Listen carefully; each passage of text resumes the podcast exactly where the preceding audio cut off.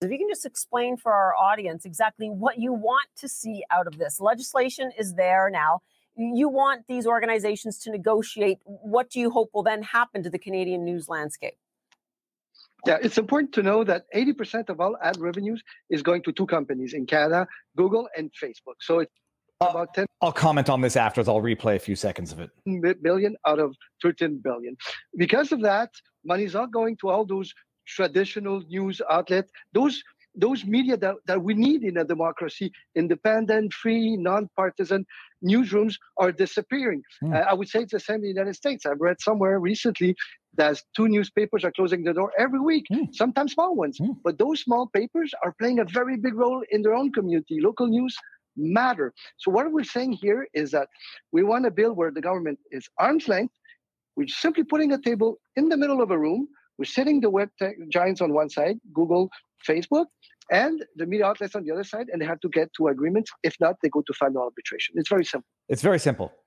That's Pablo Rodriguez, Canada's Minister of Heritage, talking about the new.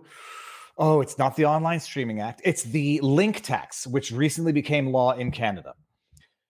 All they want to do, there's a lot of money that's not going to uh, independent news outlets as though there might not be a perfectly logical and um, scientific explanation as to why more money is not going to them. If you can just Here, explain for our this. audience exactly what you want to see out of this. Legislation is there now. Yeah, it is. You want these organizations to negotiate. What do you hope will then happen to the Canadian news landscape? What he hopes will happen is that Google and Meta, Facebook, will be forced to pay a link tax merely for linking through to the original source to legacy media that is flailing on its own in Canada, despite heavy government subsidies, direct and indirect. And this is basically just a way of saying, hey, Google, we need you to pay them for doing nothing other than actually giving them traffic via your search engine and your social media platform. But listen to what Pablo Rodriguez says right here. Yeah, it's important to know that 80% of all ad revenues is going to two companies in Canada, Google and Facebook. So 80% of ad revenue is going to two companies, Google and Facebook. What amount of internet traffic does Google and Facebook account for in Canada? I don't know the answer. I think I know the answer. I think I have a strong suspicion uh, as to what the answer is. 80% of ad revenue is going to the two biggest companies that generate the most internet traffic probably by a long shot in Canada. What does this do? This would allow the government to compel a big tech giant to basically pay to their their independent and free media a tax, an amount owing that is undeserved, that there's no logical reason for paying it to them because they are merely redirecting traffic through to the link to the original source, where the original source gets its ad revenue. You know, those little banner ads, where the original source gets its traffic through the redirection. But watch what's going to happen and see what happens to these outlets when they don't have Google and Facebook acting as an intermediary to direct traffic to them. All right. This has nothing to do with today's um, uh, interview. I was going to say sidebar. This is a daytime interview. This has nothing to do with the daytime interview. I just wanted to highlight that stupidity. And by the way, bear in mind, Pablo Rodriguez himself retweet or tweeted that video. Pablo Rodriguez is taking to CNN to spew government propaganda rubbish to try to convince Americans that what's going on in Canada is not the most opportunistic, shameless corruption imaginable when it is. Goes on CNN to try to sell people on legislation that has been met with wild opposition in Canada and trying to turn like American public opinion against Google and Facebook. Not that it should necessarily be on their side, but injustice is injustice, even when it's one culprit, the government, committing it against another culprit, big tech censorship, because there's only one goal to that legislation that just passed in Canada. It's to find an indirect way to subsidize legacy media in Canada. Sure as hell is not there for the benefit of uh, Rebel News and True North. It's there for CBC Online, Radio Canada Online, CTV News, Global, all online. So they just get free money for Google giving people search results and linking through to those original sources. All right. Today on the menu, however, um, is something, it's a follow up. I guess it's breaking news of sorts. Uh, Solomon Anderson, Zachariah Anderson's brother, is back on. Z- uh, Solomon was on. We did like a three hour uh, a podcast where we talked about Zachariah Anderson's trial, murder trial in Kenosha, Wisconsin, that resulted in a conviction of Zachariah Anderson for murder, concealment of a body, and stalking. A conviction um, when there was no video evidence, no, uh, what's the, I don't want to say genetic evidence, no, um, oh, son of a gun, you know what I'm talking about, direct evidence, no body, no weapon. It, it's and it's an amazing thing. They convict him on murder and then convict him on disposal or or concealing a body. It's an amazing thing to be able to do when you don't have a body, you don't have a weapon, uh, and thus lack certain essential elements that are typically required in order forensic evidence in order to have the requisite forensic evidence to convict someone beyond a reasonable doubt. DNA evidence. Yeah, it was DNA direct. Uh, DNA actually was probably more than what I was looking for, not forensic. DNA evidence. Although there was that one speck of unknown substance found in, in Zachariah's van, which had the carpet ripped out from the back. And in the entire van, no more DNA evidence other than a nondescript pinprick of a of a thing that you know somehow managed uh, the the thorough cleanup cleanup. So all that to say, those who watched Zachariah Anderson's trial in real time came away thinking it's an absolute egregious injustice. There was prosecutorial misconduct in many people's opinions, and it's an outrage.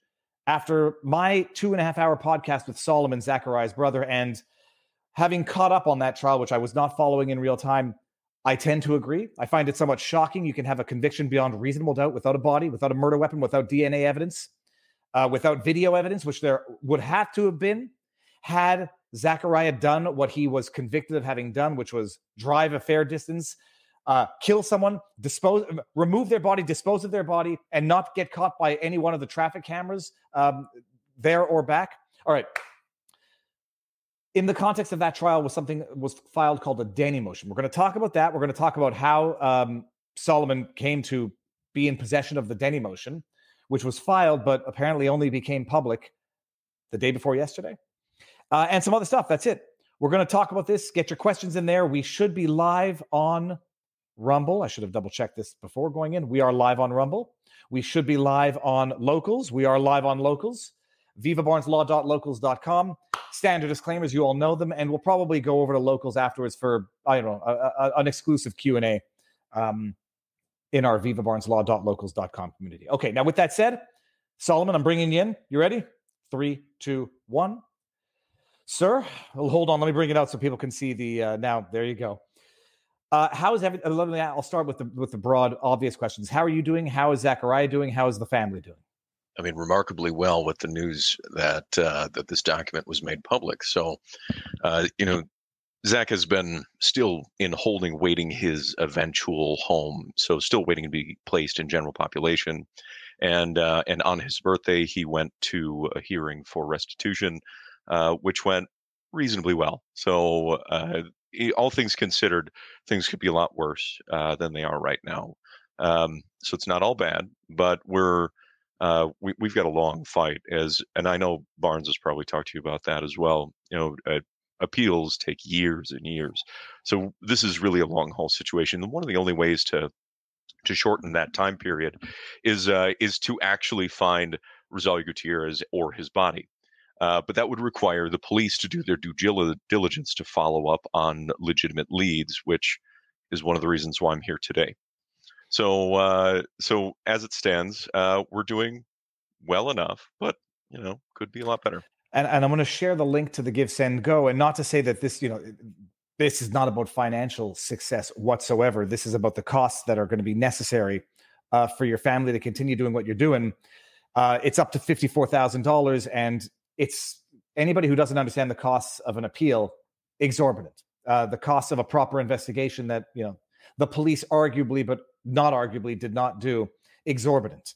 Uh, so the give send go is there, uh, and I'll put it to the pinned comment as I typically do. First of all, you said um, Zach had his hearing on restitution. What does that mean for those who don't know what that means? So, because Zach was convicted of the crime, uh, the state stipulated that he had to pay for certain costs. Uh, those are usually court costs, filing fees, and then uh, financial losses and damages up to and including uh, the loss of life, uh, cost of funeral expenses, things like that.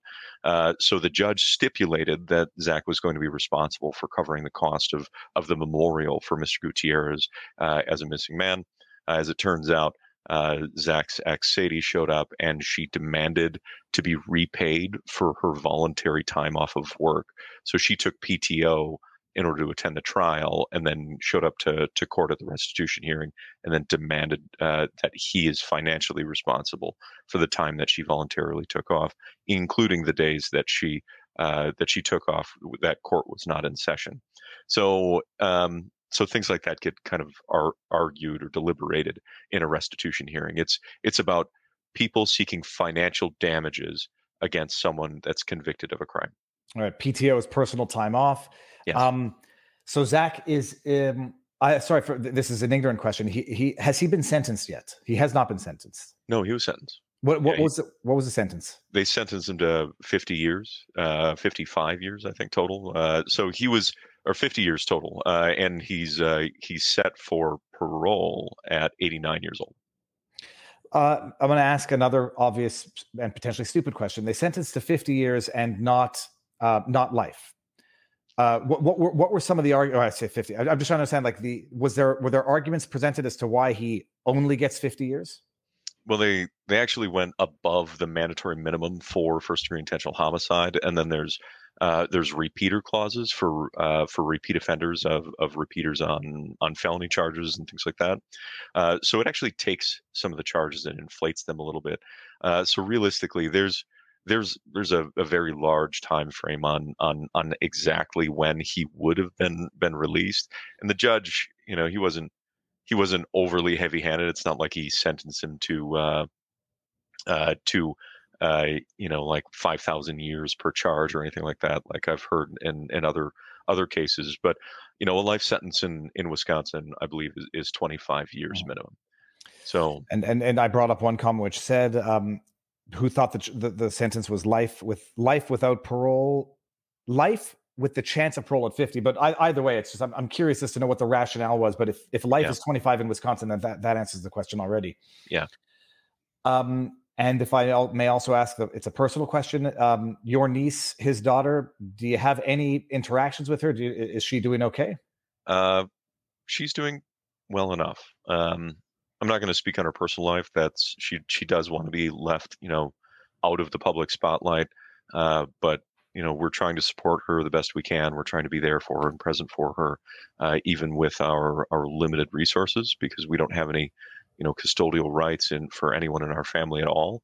Uh, and it and it's a, a very very difficult hill to cri- to climb. But um, but the reality is that we love her and that we want to support her and take care of her the best that we can. All right. So sentenced 50, 50, 55 years, whatever. Um, that was one of the, that's, I guess, the, the one of the latest developments. Now, the latest development, which, uh, you know, you, you tweeted about it the other day, and I'm sitting here, you know, reading this, what's called a Denny motion. And Mhm. I, I, I immediately, first of all, I didn't realize the date of the Denny motion. We're all going to look at this, but it was dated February. Mhm. Um, and I was wondering why this only became publicly available now. We're going to get into that. But before we even get into that, I shared a link in our locals community just briefly explaining what a Denny motion is. Now, I'm not a Wisconsin lawyer. I'm not an American lawyer, period. Mhm. You're not a lawyer either, but you might know a lot. I mean, you, you might have learned a lot. Your understanding of what a Denny motion is, were you involved in, you were directly involved in, in the whole case at the time the, De- the Denny motion was filed in February? they really, you know, kept us in the dark. I mean, there's confidentiality, you know, agreements and things like that about what exactly gets discussed. So in in the situation, I knew about the Denny motion. I knew who the Denny motion was about, uh, and uh, and I knew that there were some some compelling reasons for the state to follow up on uh, on the Denny motion, which uh, we're about to see. So um, in this situation, you know, the uh, there were there I, I can't cite anything that wasn't public that has to do with the hearing itself. Uh, but there was an argument between, you know, the the district attorney and the defense uh, about whether or not to allow it, and uh, and and comments made by the judge that uh, that I I would love to be able to share because they they were unfair, but I I don't think I can. Okay, good. Let, let, let, me let me bring this up here. Denny Motion, Wisconsin. That's just the sample Denny Motion. I don't want that.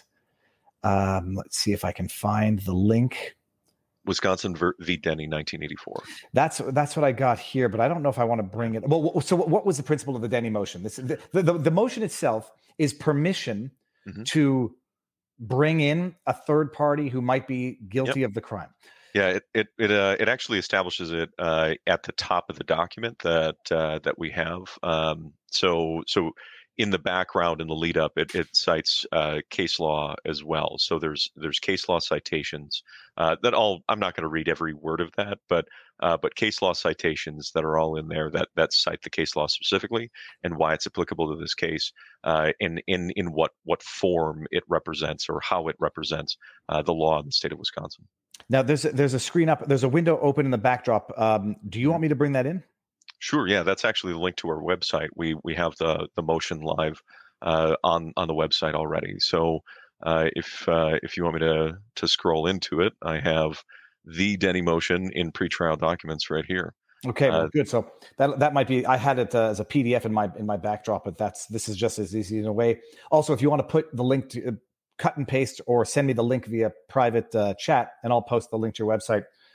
Um, you know, br- bring it up for one second. Let's just ask these questions. Oh, sorry, wrong wrong window. Bring this one out. Um, how, how, so how did this motion? The motion was filed in February. It was adjudicated upon and dismissed, and then it went to trial with uh, a restriction as to what could be presented at trial in terms of evidence.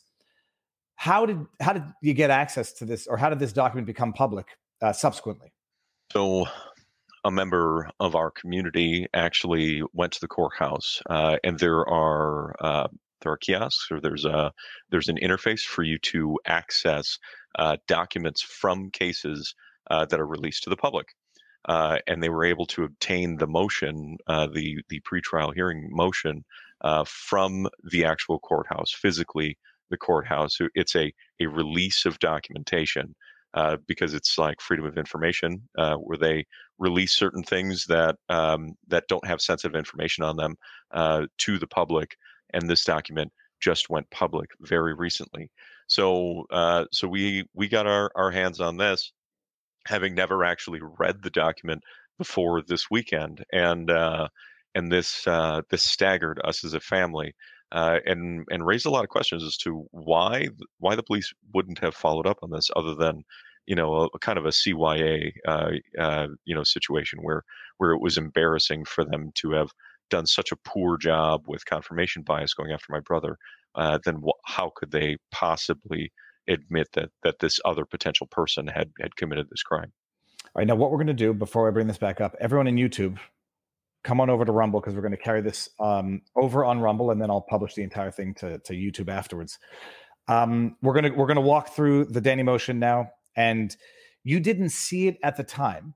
You saw it after the fact. You knew how it was adjudicated because you were in court, I presume. At, this was done, but pre-trial, so maybe you weren't in court when this was debated. That's correct. Yeah. So uh, through a couple of conversations with uh, uh, with legal team and um, and uh, and with Zach about you know what had transpired. Uh, I, I got the gist of of what what happened and what what was said. Um, but uh, but again, that's that's nothing that I can that, that I can Absolutely. share. So, like I, the goal is not uh, the goal is at this point to discuss what is public and maybe the public can actually can actually help. All right, so what we're going to do is I'm going to end this on YouTube right now. Come on over to Rumble. Uh, the links in the pinned comment, and I've just sent it out a, a couple times. Here we go. Enjoy this. Um, come to Rumble.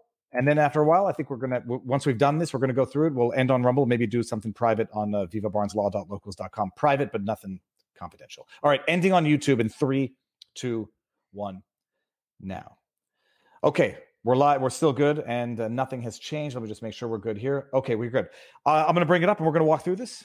Perfect. Okay, here we go.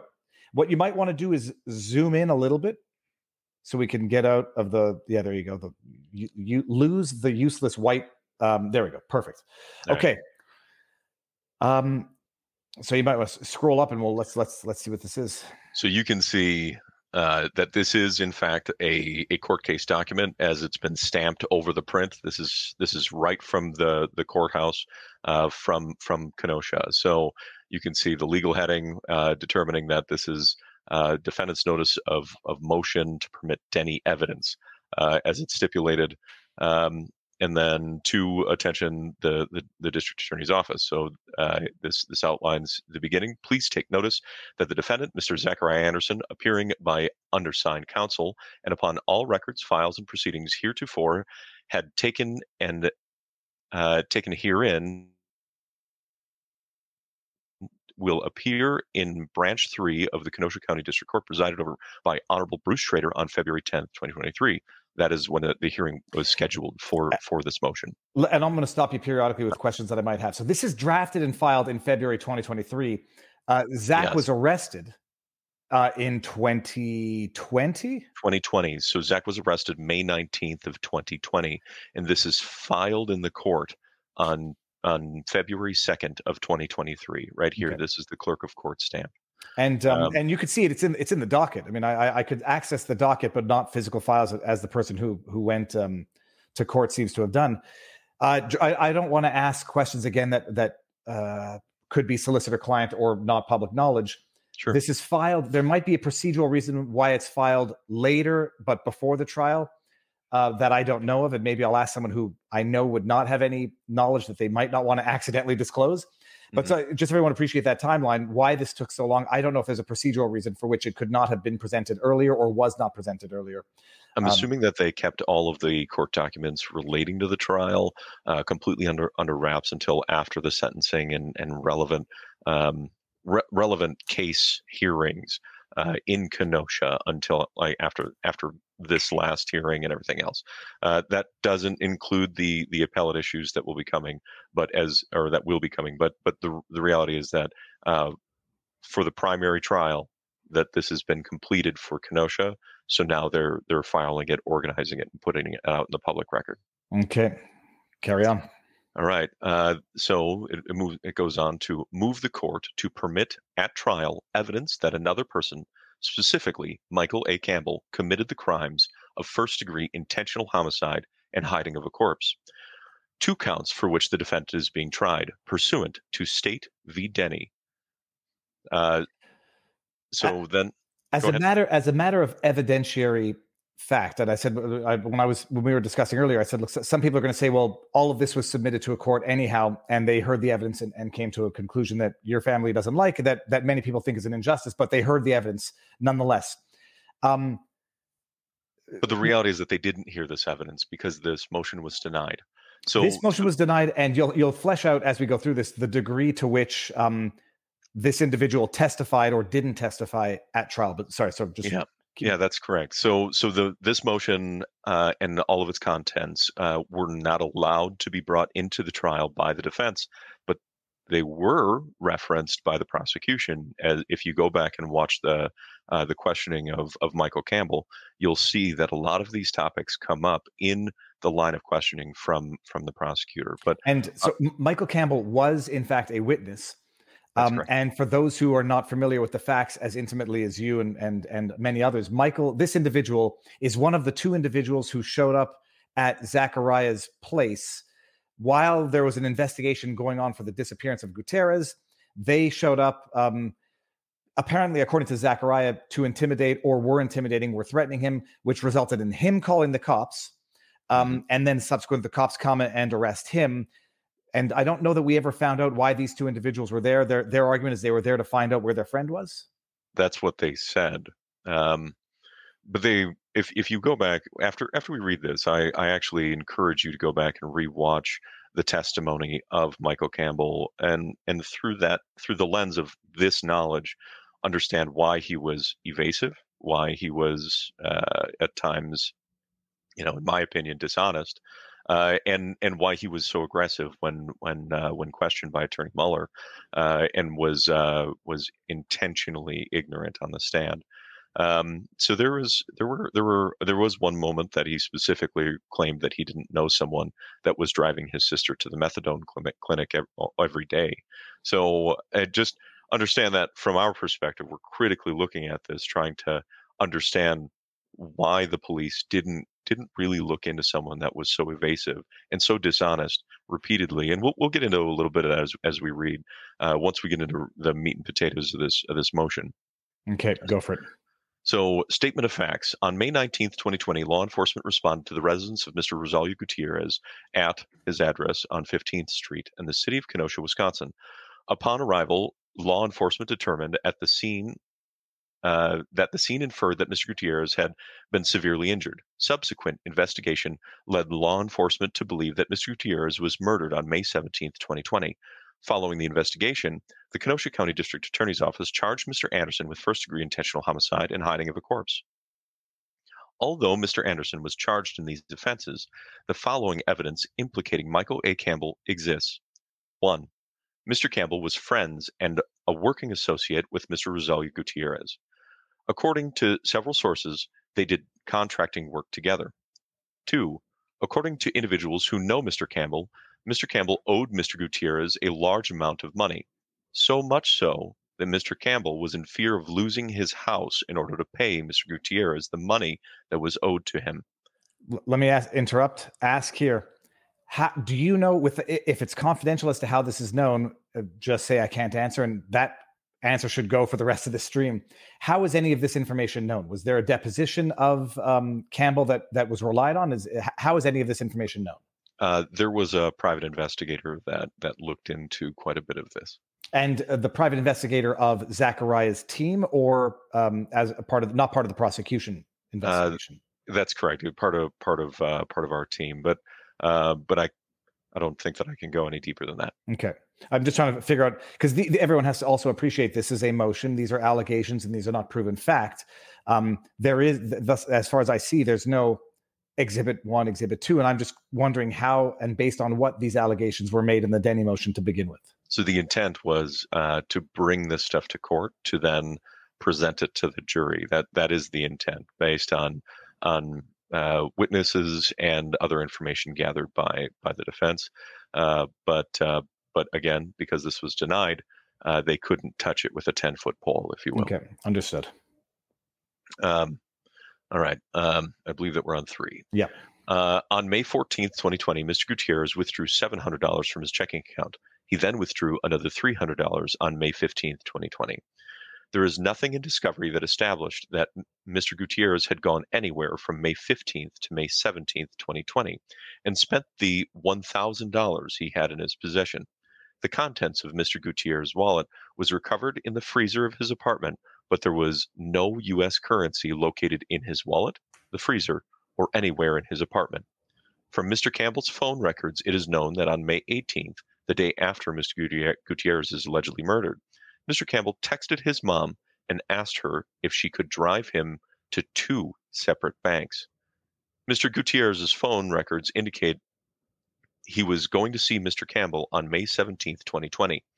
Further, Mr. Campbell's GPS data from a Cellebrite download indicates he was at Mr. Gutierrez's apartment on May 17, 2020. Mr. Campbell had interjected himself into police investigations multiple times. First, Mr. Campbell arrived on scene on May 19, 2020, almost at the exact time law enforcement arrived on scene. How he knew to be there, or that law enforcement would be on scene, is unknown, but certainly perplexing. Second, Mr. Campbell and his friend Brandon Hendrickson then traveled to Mr. Anderson's residence in Mequon, Wisconsin. When he arrived at Mr. Anderson's home, Mr. Anderson called 911 given there were two unknown individuals snooping around his property and yelling for Mr. Anderson to come out of his house. Mr. Campbell and his friend left the residence, but law enforcement later told him that he needs to stop interfering with the investigation. And uh, again, just to highlight now, so these are these are allegations. We can imagine how they were, the information upon which they were was relied in order to make them and then the idea would be, well, now we get to make this evidence at trial, or at the very least, investigators do your job. At the very least, yes. And uh, I mean, I believe that there was there's a bunch of these facts that were uh, that were referenced uh, during the trial, even if the jury was not in the room. Uh, so these are these are things that both the prosecutor and the defense uh, were were aware of. So, um, you know, I have reason to believe that uh, that these these are not. Uh, this is not a ploy. This is not a dishonest representation of of what was discovered. Okay. Um, item six. Tammy Milliger told law enforcement that she heard people talking about Mr. Gutierrez and that these individuals mentioned that they believed the people who did construction work with Mr. Gutierrez had went to the apartment and killed him. Miss Milliger furthered that they mentioned Mr. Gutierrez was rolled up in a carpet and taken to Pheasant Run landfill in Kenosha County. Number seven, John Hunt, an individual who knows Mr. Campbell, told law enforcement that a few days after Mr. Gutierrez went missing, he saw Mr. Campbell and noticed that Mr. Campbell had cut his hair and was all cleaned up. According to Mr. Hunt, this was unlike Mr. Campbell because Mr. Campbell was always meticulous with his hair and appearance. Mr. Hunt noted that the same day Mr. Campbell had items in his truck, including a rolled carpet. Mr. Campbell said he was taking the stuff to Pheasant Run landfill. Mr. Hunt had asked Mr. Campbell for the carpet because he would use it on his back patio area. Mr. Let Hunt, me- al- go ahead. Oh yeah, so just stop you there. Go back to the the the grooming part. I think confuses me a little bit. It says he changed his hair and was clean clean cut and clean shaven, Yes. which was odd because he was always meticulous about his hair. I thought that sent a little mutually incompatible or, or, or incoherent. If, if that he was unkempt and it would it would be odd that he would cut his hair. Do you know what's meant by that? So it actually uh, clarifies that a little bit further down in this motion. Uh, Michael Campbell uh, has been bald to what he testified to and what some of uh, his uh, his friends testified to since high school. He's shaved his head. However, uh, he has maintained a beard, and so when when he mentions all cleaned up, clean shaven, that he had cut his hair, he had actually removed the beard from his face. Why would a man that had spent all the, all that time cut the beard off of his face coincidentally when Mr. Gutierrez goes missing. Uh, a bearded man doesn't normally remove his beard. It's it's not a, a normal thing, especially if you're, you know, bald with a beard. It's Mhm. kind of a look. So, uh, so it was noted by someone that knew him for years and uh, or for a very long time, uh, and uh, and they thought that it was odd. So, uh, so we'll, we'll we'll get into that as Okay. well. Um, let's see. Uh, Mr. Hunt also said that it would help Mr. Campbell because it would lighten his load, which in would in turn cost less for Mr. Campbell to offload. Mr. Hunt said Mr. Campbell was adamant that he could not take the carpet. Mr. Hunt thought this was odd. And and now we've got to explain why this is extremely relevant for those who didn't watch the trial. The, the curse of knowledge, let's not take for granted. Um, Gutierrez, when he disappeared, um, there was blood in the apartment, but That's the car the carpet was gone. So he had a roughly five by seven foot area rug that was uh, that was in front of his couch. He had a, like a sectional couch, uh, and that rug, that carpeting, was missing. It was gone, uh, and it was uh, it was something that they mentioned, and they were trying to figure out where this rug was. Uh, this uh, motion uh, very specifically alleges that that Mr. Mr. Gutierrez was rolled up in a rug uh, as the state had presented in the case in chief, and that that rug could have been that the rug in the back of Mr. Campbell's truck. And also to flesh this out for those who didn't watch, no no carpet fibers were found in the back of your brother's truck or anywhere on his property, even in the burn holes, the burn pits where they found clothing with no DNA on it. None. W- was any evidence at trial adduced as to the uh the dustiness or the fiberness of the carpet like it, from the from the crime scene itself there were it, it is the case that there were fibers sort of like a, an imprint of the carpet left around so it's not like this was a a latex or i don't know if that's if that a rubber carpet that did not shed this was a a fibrous ca- carpet that would have shed Uh, someone described that they that they recognized the carpet. They didn't describe that specifically, but the the living room was also carpeted, so it was a rug on top of carpet, and neither the carpeting from the room properly or the carp the rug that was removed uh, was was found any fibers of it in the back of my brother's van. None. okay all right carry on Uh, item eight from Mr. Campbell's Cellebrite download, there are messages where multiple people asked Mr. Campbell how he knew details about what had happened to Mr. Gutierrez. Mr. Campbell told those individuals that he had been in contact with Sadie Beecham on May 19th, 2020, and that is how he knew about what had happened and how he got information about Mr. Anderson. However, his phone records do not reflect any communication with Miss Beecham. Further, Ms. Beecham Miss Beecham's phone data show show that she was never in contact with Mr. Campbell. Item nine. wait, wait stop before you go there just let everybody know who beecham is who these who these players are in the context of the uh Sure. the crime. So Ms. Beecham is my brother's ex. It's the mother of his three children, and the woman that was dating Rosalio Gutierrez, uh, one of the women, I should say, that was dating Rosalio Gutierrez. Um, Ms. Beecham also had mentioned in trial that she had messaged uh, Michael Campbell and a number of, of other people, but didn't hear a response from him for for some time. Now, it is also important to note that they testified to the fact that Erica Saylor had dug up my brother's address. So here we are again, finding another lie told by Mr. Campbell on the stand. In this situation, Michael Campbell had claimed that his at the time fiance had had located my brother through CCAP and through finding Sadie on Facebook, uh, and uh, and and I believe that Eileen Knoll had, which is an ex of of Rosa Gutierrez, also uh, the employer of Mr. Gutierrez. Uh, she had hired him to do handiwork uh, and flipping uh, for her and whoever her partner was, or something like that. So, uh, so Eileen Knoll had had messaged Erica to what they had testified to, to my understanding, and and so there was a, a, a group of conversations between these people that led to them finding my brother. In this they they further stipulate that that uh, that Michael Campbell had given conflicting stories, that he was dishonest with the police on multiple occasions about how he got my brother's information and why he had pursued him at all to confront him. Um, and people should also be aware, whether or not it's relevant, there was a custody battle going on between your brother and his ex. And when they say that his ex, your brother's ex, was dating Gutierrez, uh, my understanding from the evidence at trial is that uh, this was not like a long term ser- just to explain the stalking or potentially attenuate the allegations of stalking mm-hmm. this was not like a serious we're getting married type relationship. They had they had seen each other a half a dozen times? Uh, yeah about a half a dozen times. Now after mr gutierrez disappeared Sadie really did lean into the idea that that she believed that he was like her soulmate and all kinds of stuff. There's social media posts about that, uh, but uh, but it quickly turned the other way when more and more evidence was released that Mr. Gutierrez was dating other women as well.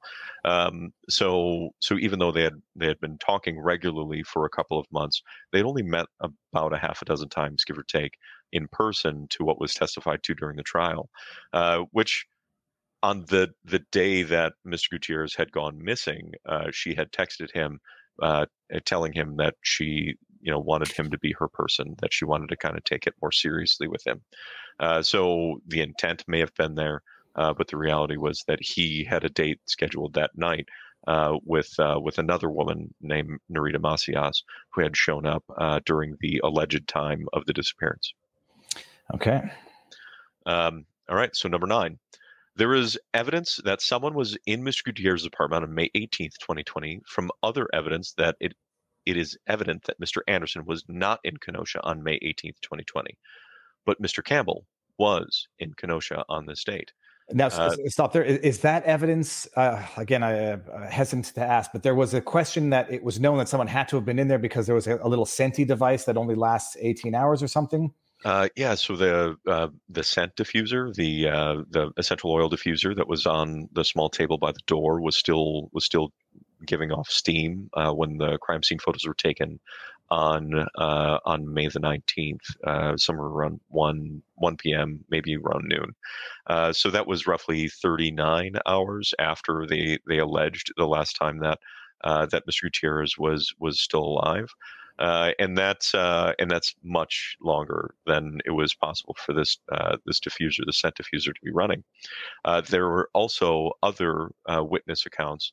Uh, one neighbor who changed their testimony after speaking with the district attorney had said that they had heard an argument in the apartment on May the 18th, somewhere in the early afternoon, and then.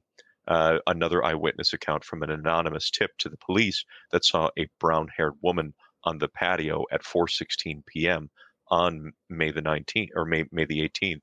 So so there are multiple witness accounts placing someone uh, in and near Mr. Gutierrez's apartment, literally standing on the patio outside his screen door on May the 18th. Uh, and this argument that had ensued uh, uh, supposedly midday, I think that was around 1 p.m. and the argument or the evidence or lack thereof to suggest that Zachariah could not have been there. The distance from where Zach lives to where Gutierrez lived was an hour. Uh, it was. It was. It's uh, an hour at the earliest uh, travel time, fifty-seven minutes by taking uh, the freeways through downtown Milwaukee. I can show you the map. Actually, yeah, let's do Um, that. we, we have that. Uh, we have that on the website. So, and because I, I know this, the, the, the map shows uh, through the through the um, direct path that would have been the shortest distance, which would have had to have been taken and would have left minutes to do all of this. There are multiple street cameras, multiple um, surveillance cameras yes, that would have picked up Zach's vehicle had it actually been there. In theory, I mean, I guess there's a way to. Yeah, here it is So up in a this is this is the map. So you can see Zach's home in Mequon right here. The fastest route by taking 43 down takes you through downtown Milwaukee, right by the lakefront. This is the downtown interchange right here. Uh, this is the zoo interchange over here. Both of them are heavily laden with cameras all the way around. You can count the number of cameras. It's it's actually staggering the number of cameras that that the just the Department of Transportation has on the freeways between Rosalio's apartment down here in Kenosha, all the way back up. We also have listed routes uh, for trying to avoid the freeway to avoid those DOT cameras all the way up and travel times. The fastest one at an hour and 34 minutes, uh, the fastest route on the highway uh, at one hour and one minute. So, so this this very very clearly uh, shows a visual representation one of the city. You can see the population density in here. This is all major city. So you have stoplights and all kinds of other issues when you go off of the freeway trying to take all these back roads up. It slows down your commute substantially, even at that time. Uh, you know, they alleged at around 10 p.m. on a Sunday night. You know, you have to drive well above the speed limit to cut a half hour off your drive. By doing that, you still have to be traveling at 70, 80 miles an hour. Uh, so that doesn't make sense. It's not physically possible to have have done this, committed the crime as the state alleged at around 10 p.m. and then made it all the way back up to my brother's next text message, which was at 11:19 p.m. in Mequon from his home. Uh, it wasn't actually possible for him to do. So, um, you know, by the time the phone was placed in the freezer, it was at at 10:10 p.m. So it really gives like an hour and nine minutes uh, and cutting that much time, like I said, almost a half hour off the trip is just it's not possible. All right. Um, you want to bring back up the other document? Uh, yeah, I sure do. So we got we've now we have the players. Uh, there was the there, there's no photograph of the scent diffuser thing. I tried to Google to see what I could find, but Oh, couldn't we, find anything. we do have photographs of the scent diffuser. I don't have that uploaded on, or we don't have that uploaded on the website as of yet, uh, but that will be uh, covered in the evidence as well. Uh, Okay. we have a lot of that on our social media posts. Um, uh, and just mention mention where people can find you right now, and then I'll put the links up after.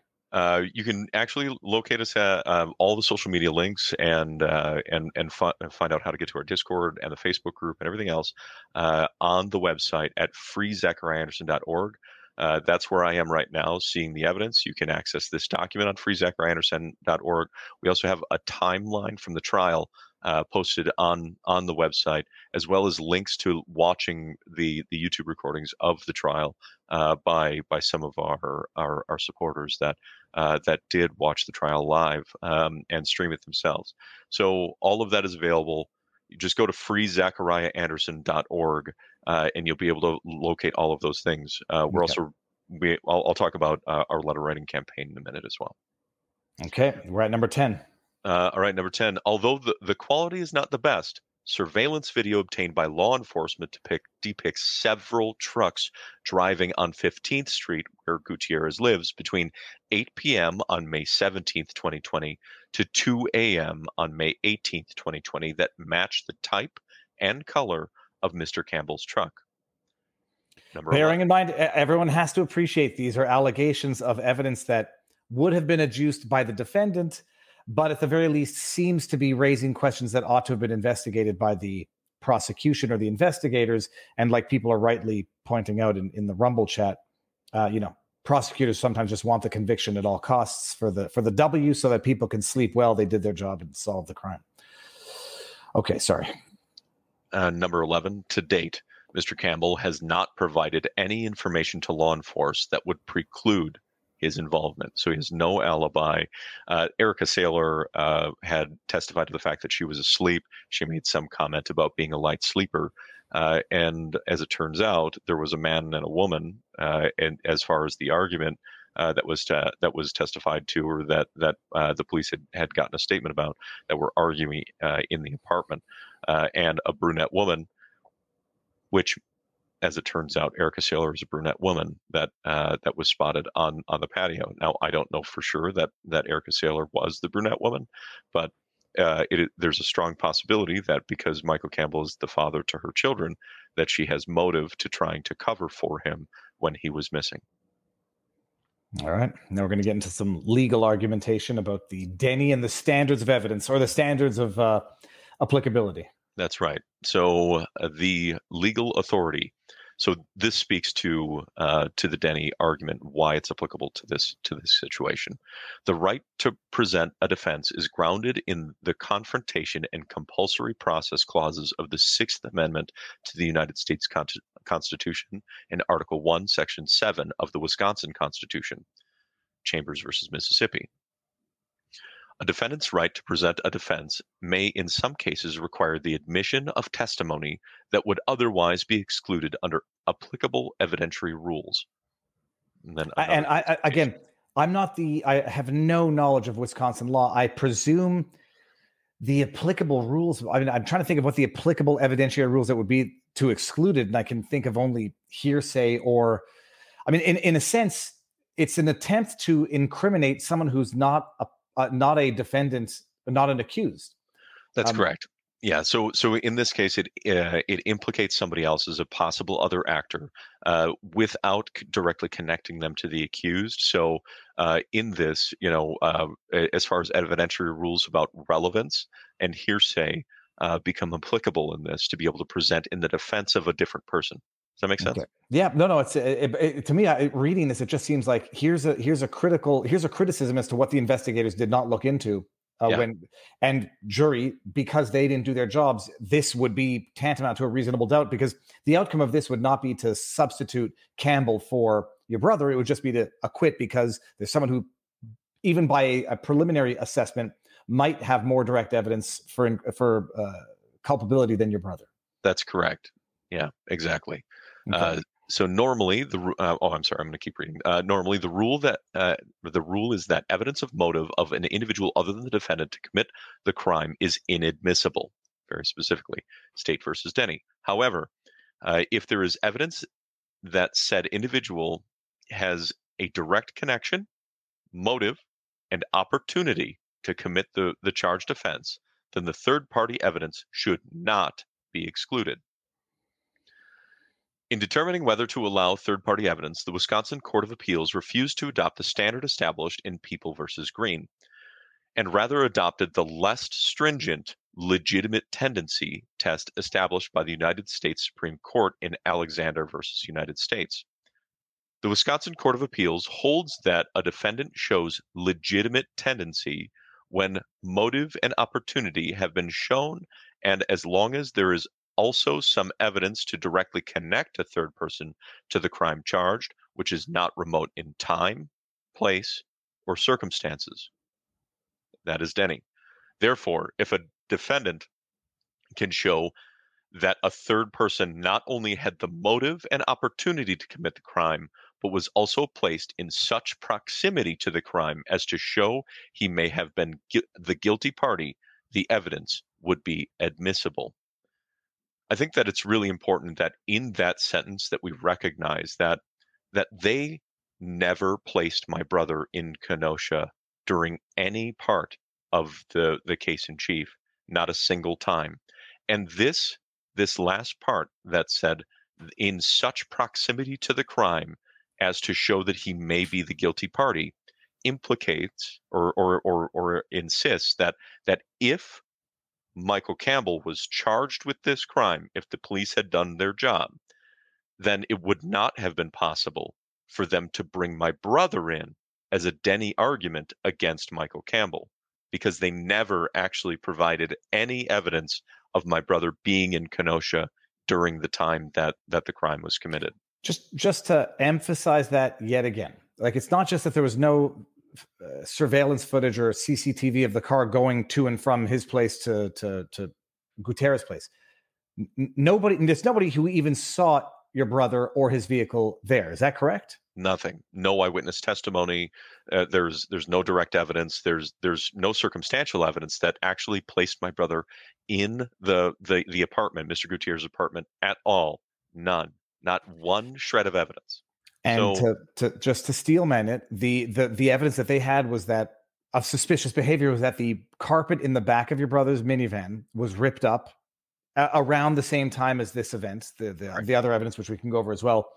Um, no carpet fibers, no blood, except for that one speck of blood, which uh, there's some disagreement as to whether or not that speck DNA wise was of an unspecified male or was definitively Gutierrez DNA.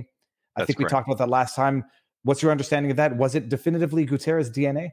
That was argued that it was a match for Mr. Gutierrez, but they never said to what degree, and it was also not confirmed uh, in in later testimony because they had three different uh, crime lab analysts that that took the stand in the case. So because of the conflicting uh, testimony between the three of them and the insistence um, by by Michael Graveley to try and get uh, the the second crime lab uh, technician to confirm the opinion of Lisa Treffinger, uh, he the he he refused to confirm her opinion that it was actually. He said that he could not scientifically confirm that it was, uh, and that the only thing that he could put the um, a merit to was what was on his report, which is very specifically the evidence as as as it was presented uh, in in the discovery or, or what they had discussed, which did not include her opinion. So they pushed really hard to try and get that into the trial, uh, but he still still refused to do it, uh, which was a slimy tactic, uh, you know, to try and push push the topic, uh, to try and confirm it, and uh, and and it, and then you had, uh, you know, Juliana Villa that that also said that that in all preliminary testing for blood evidence in the van, that there was no blood in my brother's van. Not just just just to show that it was the, the amount of the of blood that we're talking about right now was the tip of a pen, basically, or the tip of a needle. To, yeah, the head of a uh, head of a needle. It was small. The head of a needle yes. in a vehicle that it, it, from a scene that was very bloody in a vehicle that something you also mentioned, and I don't know if this was adduced as evidence at the trial, but you know, even if you take those Clorox bleach wipe, those Clorox wipes that your brother was seen buying either the morning of or the or the the the, the day after, I forget exactly which, during COVID, no less, but even if you use Clorox bleach to like wipe down a car, it doesn't remove the DNA. It denatures the DNA so that you would see streaks of. DNA, although you could not identify it. This was in the back of a car, allegedly used to transport a bloody body in a carpet. The spec was the tip of a pencil or the ballpoint of a pen or the tip of a needle. That's correct.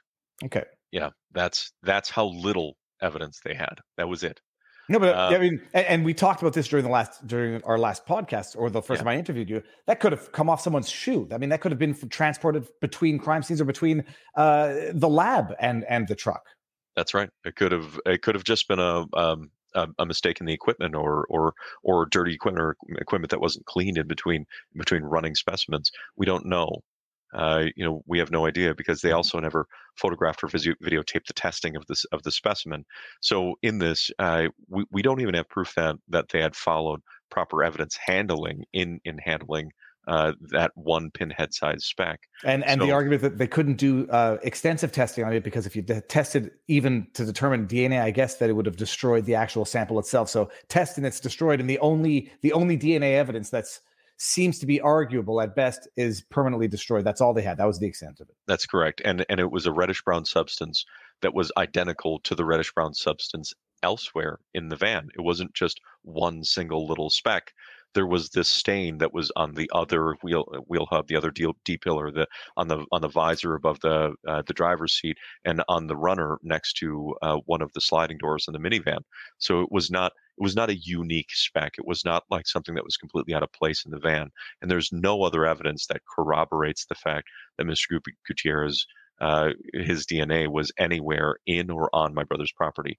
Uh, so with the the vacuum of information that corroborates that that spec, uh, it it doesn't actually make scientific sense, principally scientific sense, that that it that it would be uh, the result of of the murder of Mr. Gutierrez. There's nothing there, uh, and That- it's not retestable. That and the carpet itself has never been found. We're going to get back to this. Not anywhere, not in the burn pit at your brother's place, which had partially burnt clothing. None of that clothing had any blood on it uh, or right. any DNA evidence. None. All right. All right. Uh, here, there is evidence that Mr. Campbell had the motive and opportunity uh, to commit the crime, and he was also placed in proximity of the crime to show he might have been the guilty party. Uh, it it does say might, so this isn't outlining specifically that he is guilty, but but it, it creates a possibility that he did commit this crime. It's very important uh, that we recognize that that it is this is not uh, you know a legal action against Michael Campbell, but but it it does uh, create a situation, another possibility where it's very possible that that Michael Campbell was the guilty party.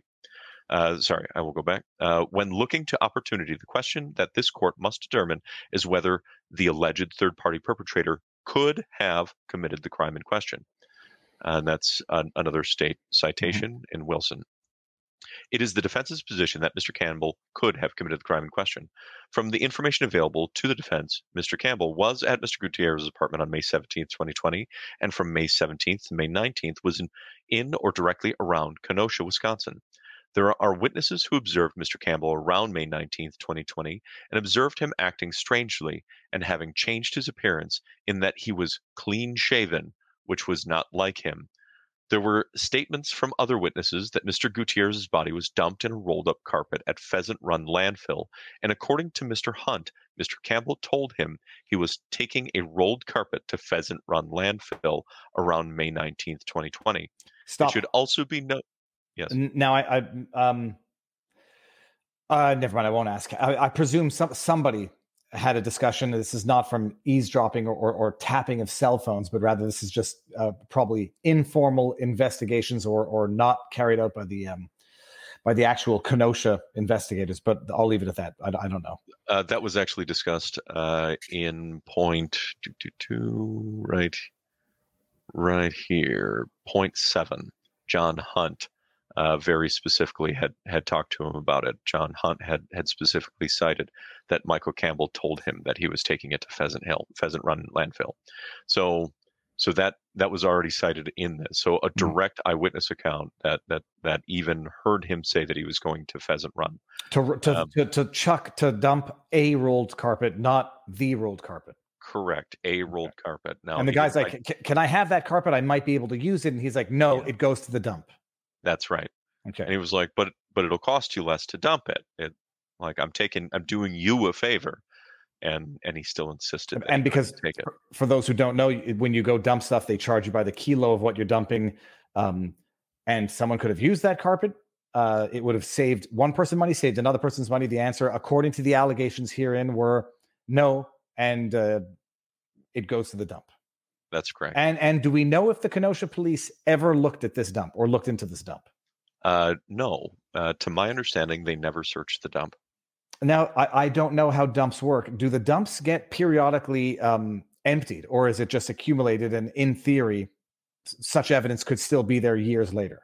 Uh, so what normally happens? There's uh, there's like a like a, a dump shed for you for someone that would do something like this to to take their refuse in, and then they offload it, and then they have uh, front end loaders that scoop it up, put it into a trash baler, uh, and then it's it's actually taken in a truck, like a dump truck, up onto a massive landfill hill, and then normally just just offloaded, just dumped into Okay. into the landfill.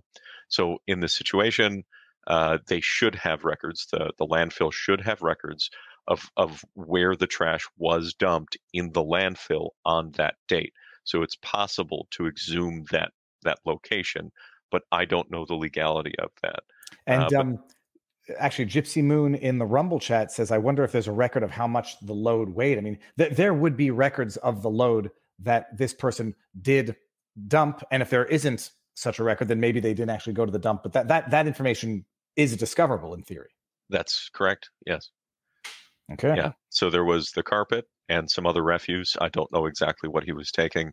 Mr. Campbell cited in in, uh, in in on his time in the stand during the trial that that he does flooring installation, and so uh, he he never said that that carpet specifically was covered in cat and or dog refuse, but he implied that it was.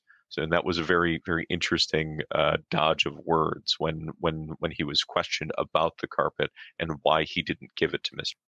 Well, oh gosh, darn it, sorry, wrong one. Sorry, and why he didn't give it to Mister uh, Mister Hunt. Mr. And, Hunt. yeah. and I was going to say, like, you know, it's a joke, but not a joke. There's only you know, uh, uh, there has to be a lot of cat and dog refuse on a carpet for it to be unusable and not just washable. Exactly. Um, Especially if you're just throwing it out on a back back patio or Well, if it's going to, yeah, if it goes outside, it's going to get rained on and, and whatever. Yep. Okay, let's carry on with this. Uh, it should be noted that although individuals saw Mr. Campbell with his truck around May 17th, 2020 to May 19th, 2020, Mr. Campbell was asking other people to drive him around. The fact that his truck was working, but was asking other people to drive him to public places, is a fact that should not be ignored when completing an analysis here. Although proximity can be cannot be established by mere presence, circuit courts must assess the proffered evidence in conjunction with all other evidence. Looking at the fact that Mr. Campbell was at Mr. Gutierrez's apartment in conjunction with the facts that Mr. Campbell, one, owed Mr. Gutierrez a substantial amount of money, two, continuously intervened with law enforcement investigation, three, provided inconsistent answers about how he obtained information relating to Mr. Anderson and Mr. Gutierrez. Four had been observed by people to be uh, to be cha- to or to be changed. Sorry, that's that's awkward verbiage. To change his appearance immediately after Mr. Gutierrez's disappearance, and five had a rolled up carpet and other items that he took to Pheasant Run landfill. There is evidence that Mr. Campbell had motive to commit the charged offenses of first degree intentional homicide and hiding of a corpse. In conclusion, for the reasons within this motion and for any reason stated on re- on the record at a hearing on this motion, the defendant respectfully requests that this court grant this motion and allow the defense to present third-party evidence against Mr. Campbell. And that's dated That's in Milwaukee on the 9th of February 2023. Um, it is. I look again. I, I don't know the procedural law about this. It, it is interesting because this just sounds like this should be like the checklist for the investigators, and I can understand a judge saying, "No, look, this is not a a trial within a trial. We're not going to have the defendant um, basically call in, although not technically call in, but necessarily call in a third party to blame the crime on in order to exonerate themselves." The theory of that motion Campbell owed uh, Gutierrez a thousand bucks, Yeah, yeah. and um, uh, something happens. Uh, what I find more compelling, set aside, the, uh, you know, that, that that may or may not be a strong motive for for people, but just the other contemporaneous stuff that that that was clearly not looked into, which is the biggest problem in all of this is um, what was not looked at versus what was looked at. Like, did, did they at the time?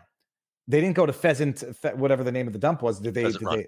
Pheasant Run. Did they check other dumps? Like, did, what did they do to try to locate a a body that doesn't just disappear with a carpet that doesn't just disappear? all that was testified to as far as landfills goes was uh, was Zion landfill actually in Illinois, where Waste Management or whatever company that was handling the the disposal of the dumpster from Mr. Gutierrez's apartment complex took the the contents of that dumpster. So that dumpster gets emptied in in Zion, Illinois. So it's actually taken across state border to uh, to Zion, where it is then dumped. Now, Detective Correa had talked about how they had actually sequestered the section of the landfill where the contents of that of that dumpster was was supposedly emptied into the landfill, but they released the landfill without searching it when they heard that carpeting was missing in the back of my brother's van. That was all it took. They didn't they didn't consider that that it, even if it was potentially my brother who committed the crime, that there would be something of evidentiary value dumped in that landfill. There could have still have been Mr. Gutierrez's corpse in the landfill, and they still didn't search it. And and that that blows me away. It took my breath when I was sitting in the courtroom and he testified to to to that. And and I couldn't believe it because because it was their ineptitude, their their lack of willingness to to go to every extent to make sure that they ruled it out as a possibility for the disposal of Mr. Gutierrez's body if Mr. Gutierrez was murdered on the night of the 17th. They could have at least had the evidence and given you know Celia Patterson and and and their family closure and being able to bury their son if he is indeed dead. And and that's that that is something that's that it just overwhelms our even our whole family looking at this the the ineptitude of of the police officers where they they latched on to the one statement by by Zach's ex to try and investigate only him and then didn't look into other leads never took them seriously didn't bother really getting to the bottom of the case or being willing to literally dig through the trash to find Mr. Gutierrez's remains they just weren't willing um, so that motion was dismissed it was dismissed uh, at, in the end of the month as well, right? It was dismissed, give or take, in February 2023, and then the trial came down, or trial happened a couple months later. The trial came started uh, less than a month after that, a couple of weeks after that hearing. Do are there any? Are you aware of any public reasons, or was there any reason given for the dismissal of the motion that you're allowed to share? to my understanding, Michael Graveley had described Michael Campbell as uh, Michael Graveley is the district attorney. For those of you that don't know, Michael Campbell is the man in question in the in the Denny motion. Uh, so Michael Graveley had had uh, said something along the lines of how Michael Campbell was a hero for for getting his buddy to drive with him up to uh, to my brother's home uh, in in Mequon, borrowing someone else's car to do it, borrowing his mother's car. So he borrowed his mom's car. He didn't even take his vehicle, his working work truck, to make that drive all the way up there. Uh, and then he lied about that too, because if you if you consider uh, one second the map, and here I'll pull that up again. Um, I'll pull up the map. The map, so so people understand. Sadie didn't live on the way past Zach's house, or Zach didn't live on the way to Sadie's house. Uh, that's not that's not the location of Sadie's home. Sadie's home, uh, if you look at Zach's, sorry, I just accidentally pulled out of that screen. Sadie's home is uh, was right over here. Okay, so Sadie used to live right here. This is right next to another major freeway that comes down the west side of Milwaukee, right there. So if, if Michael Campbell were to be using his GPS after driving from Zach to Sadie's house. He would have then taken GPS home right down the freeway this direction, completely avoiding Zach's house again. But that's not what he testified to.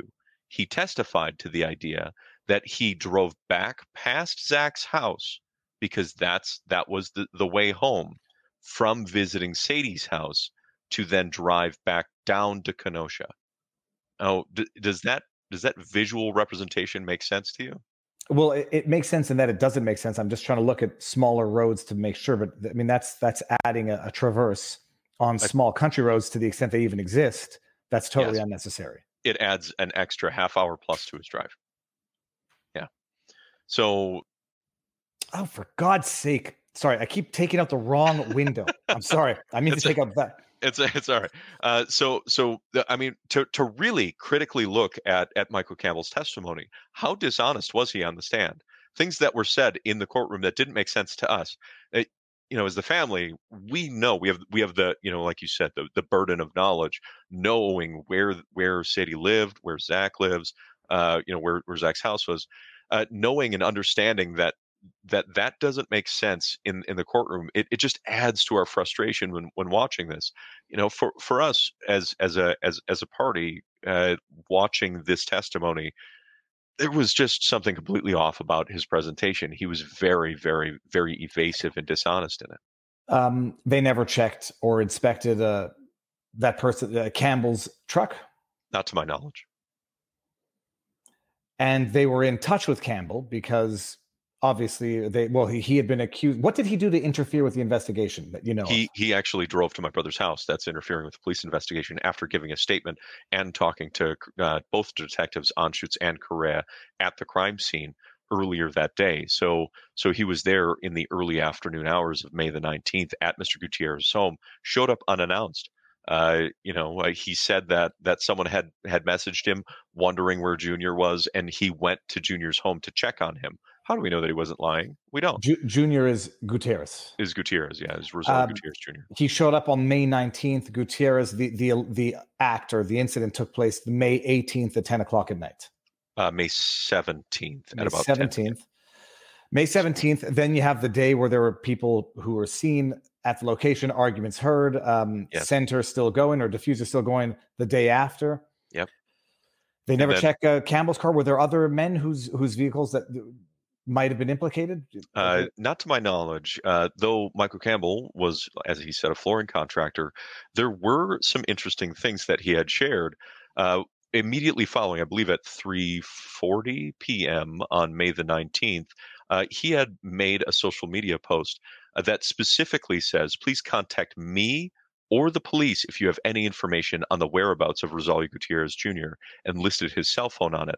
Now he he cited that before the family was told that Rosalio was missing, and that is how Rosalio's son found out that Rosalio was missing, a missing man, was because Michael Campbell posted that on social media if you if you really think about that verbiage, he completely inserts himself as a locus of communication in a police investigation, which is something that a murderer who wants to know what the police know would do. That is something that, if you follow true crime at all, is in line with you know modus operandi of someone that had committed that kind of crime. May I ask, was that evidence adduced at the trial? No, that is public knowledge. That was actually post on his posted on his Facebook and screen grabbed afterwards. Has it since been deleted? I don't know if it's been deleted. I haven't followed back up on it, uh, but we have uh, the the screen grab screen grab with the timestamp on it uh, on your website. On, uh, on the website, freezachariah.com. It's, it's not loaded onto the website, but but we do have it. So uh, so that was that was in social media, and there's there's a few other posts that he made. Uh, one of them uh, where he he said it on May 21st, 2020, that he said, "I understand that uh, people are really concerned about this, but please stop giving Kenosha News or any other source of news uh, because it can be ruining the investigation. Please, please stop." So so in that he then makes a social media post asking people to stop talking about uh, about anything to do with the case to giving any news source anything that has to do with it, which again, what what motive does he have, uh, you know, to try and try and do that? Wouldn't you want any possible information on any lead possible to come to light, so then they could find and locate the the individual responsible for this? Um, you know, I understand not destroying a police investigation, uh, but uh, but the reality was that uh, he also had motive to try and, and get people to stop talking about, you know, his hypothetical involvement in the disappearance of Mr. Gutierrez. Uh, and uh, and there's there's some other things where where he had had made other social media posts. Um, let's see, one of them uh, where let's see, he posted the sale of his of his enclosed trailer. Uh, and uh, and so he sold his enclosed trailer uh, you know, it wasn't immediately following this, but he did have an enclosed trailer to do contracting work, and then he offloaded it. Uh, you know, and uh, and and that trailer is still out there, and they talked about that trailer in, in the in the courtroom. Uh, there was also another social media post that that that he made that that kind of raised one of our eyebrows, and it said, "Today is going to be a sad day for for my family. Um, life life is too short." And this world needs to change. There there is so many lives gone. I know I wasn't much in in your life, little cuz, but just know I always cared and loved you. You will be missed many. Anthony Wheeler, you will get yours, buddy. I don't care what gang you run with. And and a man that that is willing to, you know, make brazen accusations like that on social media trying to trying to lay that out there.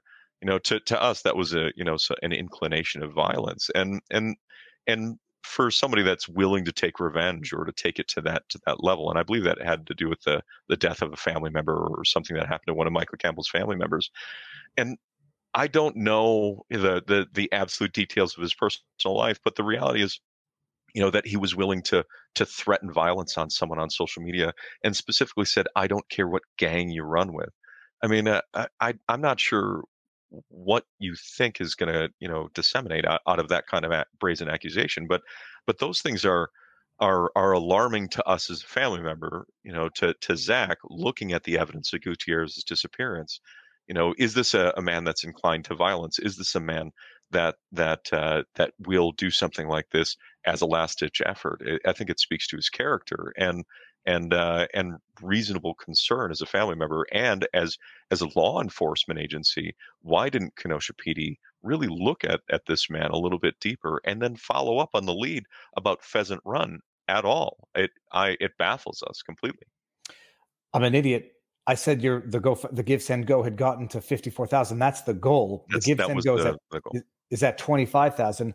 Let me just bring up uh, a rumble rant here, and it's from E. E. E. Lawson or E. Lawson. Crystal started a donation challenge. I'm matching hers. Who else can you beat ours? I think that's in reference to the Give Send Go, which I'm going to bring up now just to show everybody what it looks like. The Give Send Go is here. Yeah, I, I, I was reading the wrong number. It's 50. The goal is 54,000. Raised is 25,429. And uh, I'll, I'll, I'll give everybody that link again. And your website is freezachariah.org.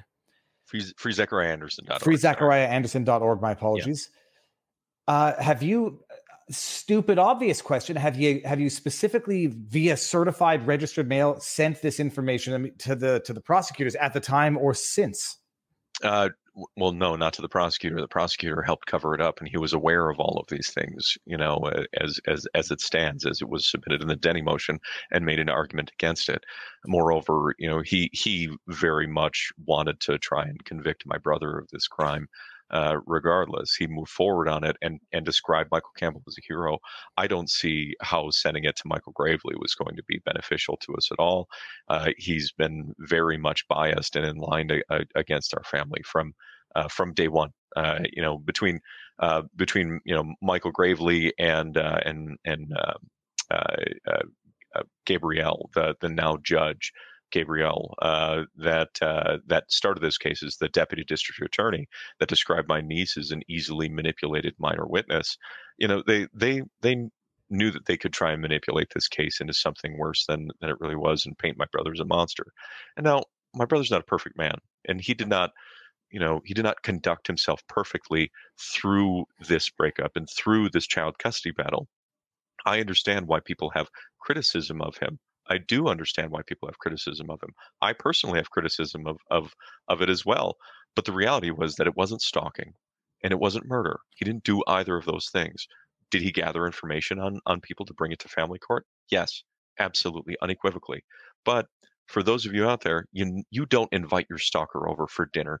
You don't call them by pet names. You don't say good night, hugs and kisses. Those are not things that you do to someone that you are truly afraid of and those are behaviors that that the the alleged victim of stalking uh, had had uh, had had elicited during the time in question, and and that's why it's important for you to recognize that not only was he not guilty of murder, and that there was you know other people that probably had committed this crime or or definitely had committed this crime probably had committed it that that we just presented today uh, with all likelihood but uh, but the reality was that not even the stalking charge would would would count. And and as far as the the stalking charge against against Rosa Gutierrez, eh, Judge Schroeder argued against it in the courtroom himself, and then decided to not overturn it because there was no evidence, not just one or two things of evidence. There was no evidence ever presented that actually implicated my brother in the stalking of Rosalio Gutierrez whatsoever. Not at all. Um, what was I just about to say? Oh, uh, sorry. P- Pam Walker in our locals community says why, in respect to, um, I think it's in uh, the landfills. Go search yourself. Um, and I and I suspect that's part and parcel of what you're raising the money for is independent investigation. Yeah. Um, Fraud Fighter says, did the police choose to ignore the landfill investigation, or were they ordered to ignore it by the DA? C- can you actually flesh that out? Uh, now, uh, corruption of the Kenosha prosecution uh, has been mentioned a lot, in specifically in the context of this this prosecution. Uh, Yes. Explain what happened with the was it the DA? Was it uh, Graveley who was meeting with the witnesses and then Yeah. wa- was apparently had to leave one day when one of the witnesses was testifying? If, flesh that out a little bit more specifically, so I can actually also Yeah, snip so- and clip a highlight. So there were three witnesses, three total witnesses that they presented during the trial that had changed their testimony after meeting with Michael Graveley. And Michael Graveley very specifically does not record any of the conversations that he has with these witnesses because any verbal conversation is not admissible in discovery whatsoever. So it's not a Brady violation if he has a conversation, the contents of the conversation are not disclosed to, to the defense. He actually made that argument during the trial. So three different witnesses, one of them being Narita Macias. Narita Macias had met with Michael Graveley, had uh, had had a discussion about her original statement about where she was and where she was parked and what she saw, and what she claimed sh- that she had seen was a, a larger black woman and a young uh, Hispanic man that had gone in and out of the apartment building. What she thought was uh, was Rosalio Gutierrez's apartment building at the time when she gave the statement to police. Afterwards, she met with Michael Graveley and changed her her statement, uh, say, stating that she was not outside the correct building because Michael Graveley had her meet him outside of of Rosalio's apartment building. When you So- say changed her testimony, this is from the first mistrial to the second retrial. It was actually just before the first mistrial that she changed her statement. Okay. So, so it was in February of 2022 that she changed her statement uh, to what was presented in trial now. So this changed a great deal of things because she was there. She was a witness. She never saw anyone that matched my brother's description in or around the the building. She saw people that absolutely did not match his description go in and out of this building and uh, and during the time in question where they alleged that this murder had taken place because it was the only time that they could have connected my brother to committing this crime that coincides with the other events on Rosalio's cell phone. So, uh, so the argument was indeed that uh, that that she was there and witness to the lack of my brother being uh, uh, you know present on the property. Well, after meeting with with Michael Graveley, they drove to uh, to the crime scene, and Michael Graveley stated that she went to the wrong building, that she parked outside the wrong building. In doing so, made himself a witness to where she parked and what she had done, and changing her statements. And because he had submitted that to the court, it was really important to to then hold Michael Graveley accountable for inserting himself as a witness.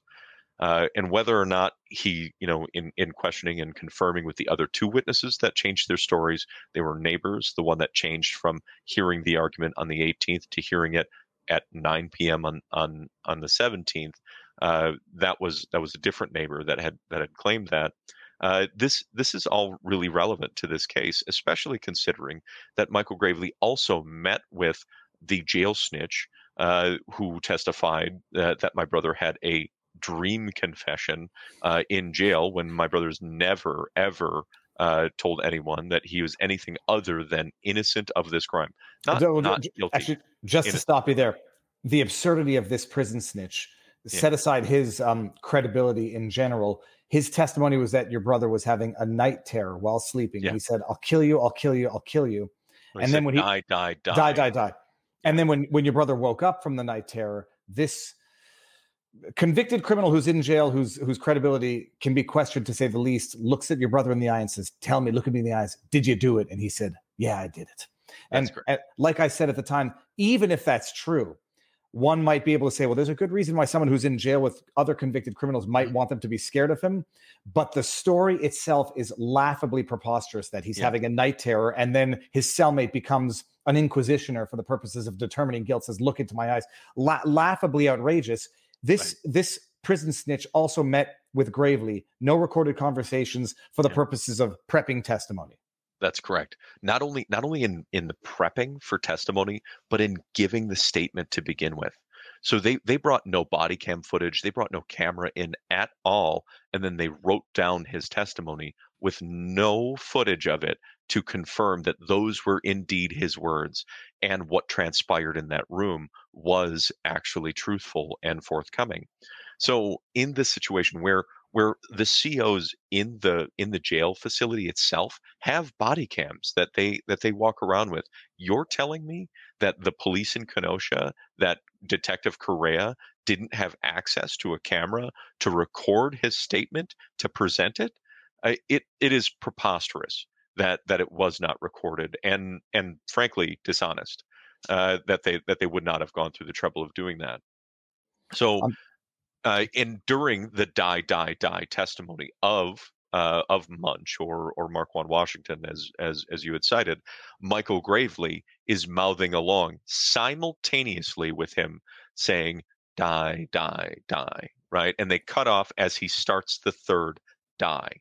It's it's it's evident. It, it was real time on camera as he said it simultaneously with the witness. I'm trying to find the clip to play, but maybe if someone in the chat can find it. Um, and then the third witness that uh, Graveley met with no recordings, uh, allegedly. Uh, oh, who was the? It the would not have been. It would not have been your niece. It was. Um, it was a, another stipulated witness. Um, if I, some of the rumors or some of the um, things that people were saying that Graveley met with your niece Zachariah's daughter for to prep her for 40 plus hours give or take 40 hours. What's what's the truth or what's the story behind that? So i i was told that originally and uh and i was told directly from my niece that that was not true that he did not spend that many hours. How many hours altogether between both trials she did not give me a figure but she said that it was it was there were multiple occasions where she met with him and then went over this this testimony. So it was, I believe, on three separate occasions. But uh, but the reality was that uh, in watching her testimony on the stand, there's there's cl- clear uh, prepping that went into the number of plants and all kinds of other pieces of the statements that then didn't align with her lack of memory for anything else that had transpired that weekend whatsoever. So a lot of that doesn't doesn't add up, and and it and I I still hold the stance that that it was in a, an obscene amount of time and and and uh and an, an obscene amount of detail about things that that an a 12 year old girl would not have remembered to the detail that she did remember three years later uh, based on on her brain development and the things that she really latched onto. It, it, it doesn't make sense I'm, I'm still trying to while you're talking i'm trying to find the, the link for die die die where he mouths it uh. MLS uh, Law Show has a has a link to it, I believe. But uh, I'll, I'll, I'll find it while we're talking. But one yeah. other one other clip I do want to bring up uh, because this was the most amazing revelation of our first interview um, was when he told when witness tampering that they alleged your your brother was intimidating his daughter on stage. Mm-hmm says I'll just, before you do anything, go like this with your shirt to make sure that you don't get the breath marks on the window. There's a, an awful lot of facial expression happening, and it is clearly impacting like uh, a 14 year old girl. I have been watching both the. Yeah, I'll, I'll stop it there.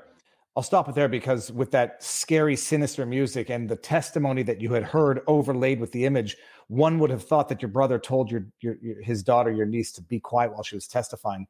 And like you explained during our first interview, th- that was that occurred when his daughter, who he had not seen in how long by the time this got to trial? It was 33 months. Thir- 33 months is, is almost three years. Sorry, just under three years. Yeah she was trying to like mouth things to him and I, I, don't know communicate with him and her father your brother was saying don't do this now now's not the time yes. That that that misrepresentation by the media was was stunning. Not surprising just stunning. Yeah. I mean, completely false. And and the the fact of the matter is that not only not only was was this brought up and and spread as as this momentous thing where he was in intimidating, but immediately following this, they they also brought Sadie back onto the stand to talk about how how they were also mouthing to her because she was misbehaving and and the reality was that that the ruling was also not discussed by Schroeder about the situation when he said it just needs to stop i understand that everyone is trying to be a parent in in the room but it's not proper for the courtroom. And if you cannot control yourself, we will remove you from the courtroom while the testimony is given. So, so that was the, very specifically, you know, when following along, when watching the trial, to really not only see that moment, but to, to really watch the litigation of the moment after that and what had been transpiring in the courtroom that was clearly outlined by both by both sets of lawyers and the judge's decision really speaks to the truth of the situation in that they were just being parents. She was just misbehaving. She didn't really get it. It's the first time she saw her dad she didn't have full self-control over over the moment and she was trying to communicate. She was having explosive emotional outbursts. She was not she was having a traumatic experience live on the internet. For those of you that have any ounce of compassion just understand that that all they could do was was try and tell her that she was not acting appropriately and that she needs to calm down. And that and that was what both parents were doing in that situation. And i absolutely uphold that as as the reality of the situation because that's what happened and i was there now i found it here check this out this is uh in i guess they slowed it down or, or replayed here on law and crime but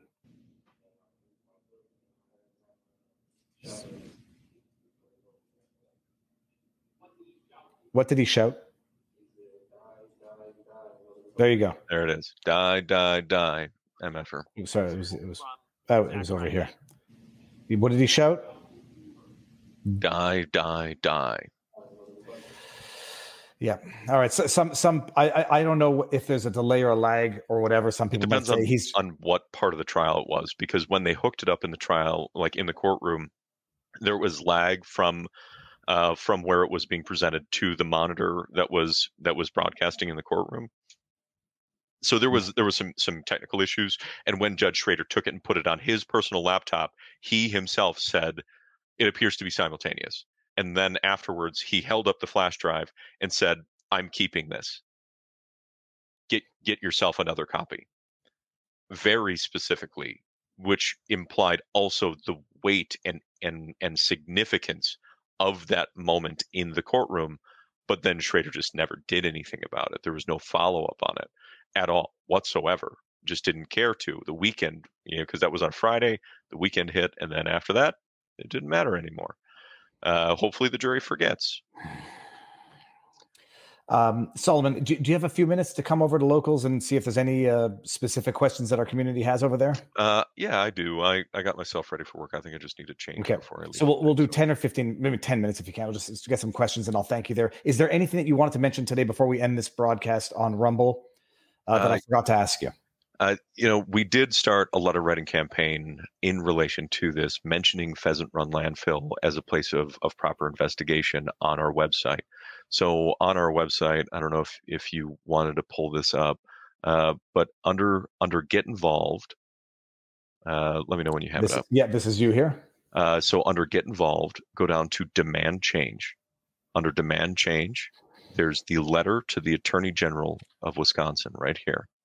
And underneath this, for us to galvanize as citizens, as Wisconsinites, as Americans, just as human beings, we have we have form letters for you to download, print, and send for U.S. citizens, non-U.S. citizens, for the letters of concern.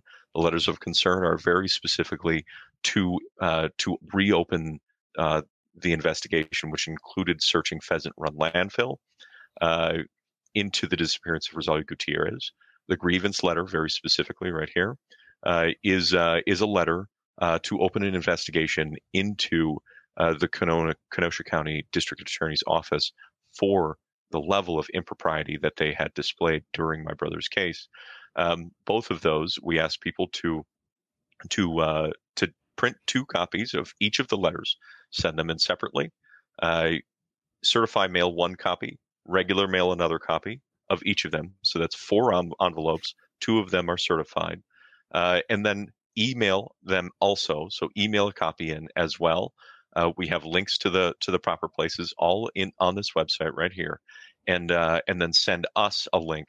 Uh, there's a there's a little here button right here uh, also under contact us, to email us a copy. Because if this gets ignored repeatedly by the, the Attorney General of Wisconsin, I would like to be able to walk in with a stack of letters and sit down with him with a stack of letters in front of him for the number of people that have done this on behalf of Zach, on behalf of Mr. Gutierrez, and on behalf of the, the citizens of Kenosha and this and and the United States and Wisconsin. Because if this case uh, gets uh, uh, becomes precedential, uh, it actually endangers all of our freedom. You know, Michael Graveley on multiple occasions asked permission to violate my brother's rights. Uh, in this case, they they ignored his Sixth Amendment right to bring in, you know, a, a potential other actor. They ignored his Fifth Amendment right uh, in his right to silence. In in this situation, uh, it was egregious. Uh, and beyond that, they also used this to try and expand the uh, the, the, the the rights that people have to uh, to to excluding hearsay evidence from being argued in the criminal court. Uh, so if, if they if we allow them to to expand the definition of hearsay like they did in this case, that means that more hearsay evidence is allowed in any case against an individual citizen, uh, especially in the state of Wisconsin. But if other states recognize that this, if this case is upheld in the state of Wisconsin, they can cite it as as precedents for their own states, which they have a little bit more power to deny, but it can be upheld elsewhere in the United States as well based on precedential law. So just understand that because they were pushing the limits of the law, their interpretation of the law in my brother's case, it actually does endanger our freedom. It actually did violate my brother's constitutional rights. And it is very important for us as citizens to stand up, say something, and do something about this case because it matters. All right. With that said, um, Solomon, thank you for coming back on. Anytime, you're more than welcome. Uh, what we're going to do, I'll end on Rumble. We'll, I just have a few questions for you on, on locals, and we'll see um, if there's a, other questions out there. Tyson underscore Hockley. Uh, I know who Tyson Hockley is. I saw him in Ottawa. I'm a 15 year old spreading the truth here on Rumble. Please follow my account to help me out. If that is, in fact, the real Tyson Hockley, I do know who you are from Ottawa. Um, Tyson, nice to see you again. We're going to end it on Rumble. Few questions on locals, so come on over to vivabarneslaw.locals.com. Solomon, thank you. I will put up all of your links um, after I after the stream, just pin comments so people can find it and everything. Um, thank you very much, and everybody, come on over to locals for a few minutes for some thank exclusive you. stuff right now. All right, we're good. Solomon, I'm going to ask you this, and this this is the obvious question a lot of people are going to ask you, and then I'll ask you the follow up. But people are just going to say you're a brother who mm-hmm. you know refuses to accept the guilt of your brother. Now, I, I happen to not share that at this point in time. I, you know, I, I it was an initial thought that I had is, of course, a brother's going to want to defend his brother. Now, knowing what I mean, I had no idea of the level.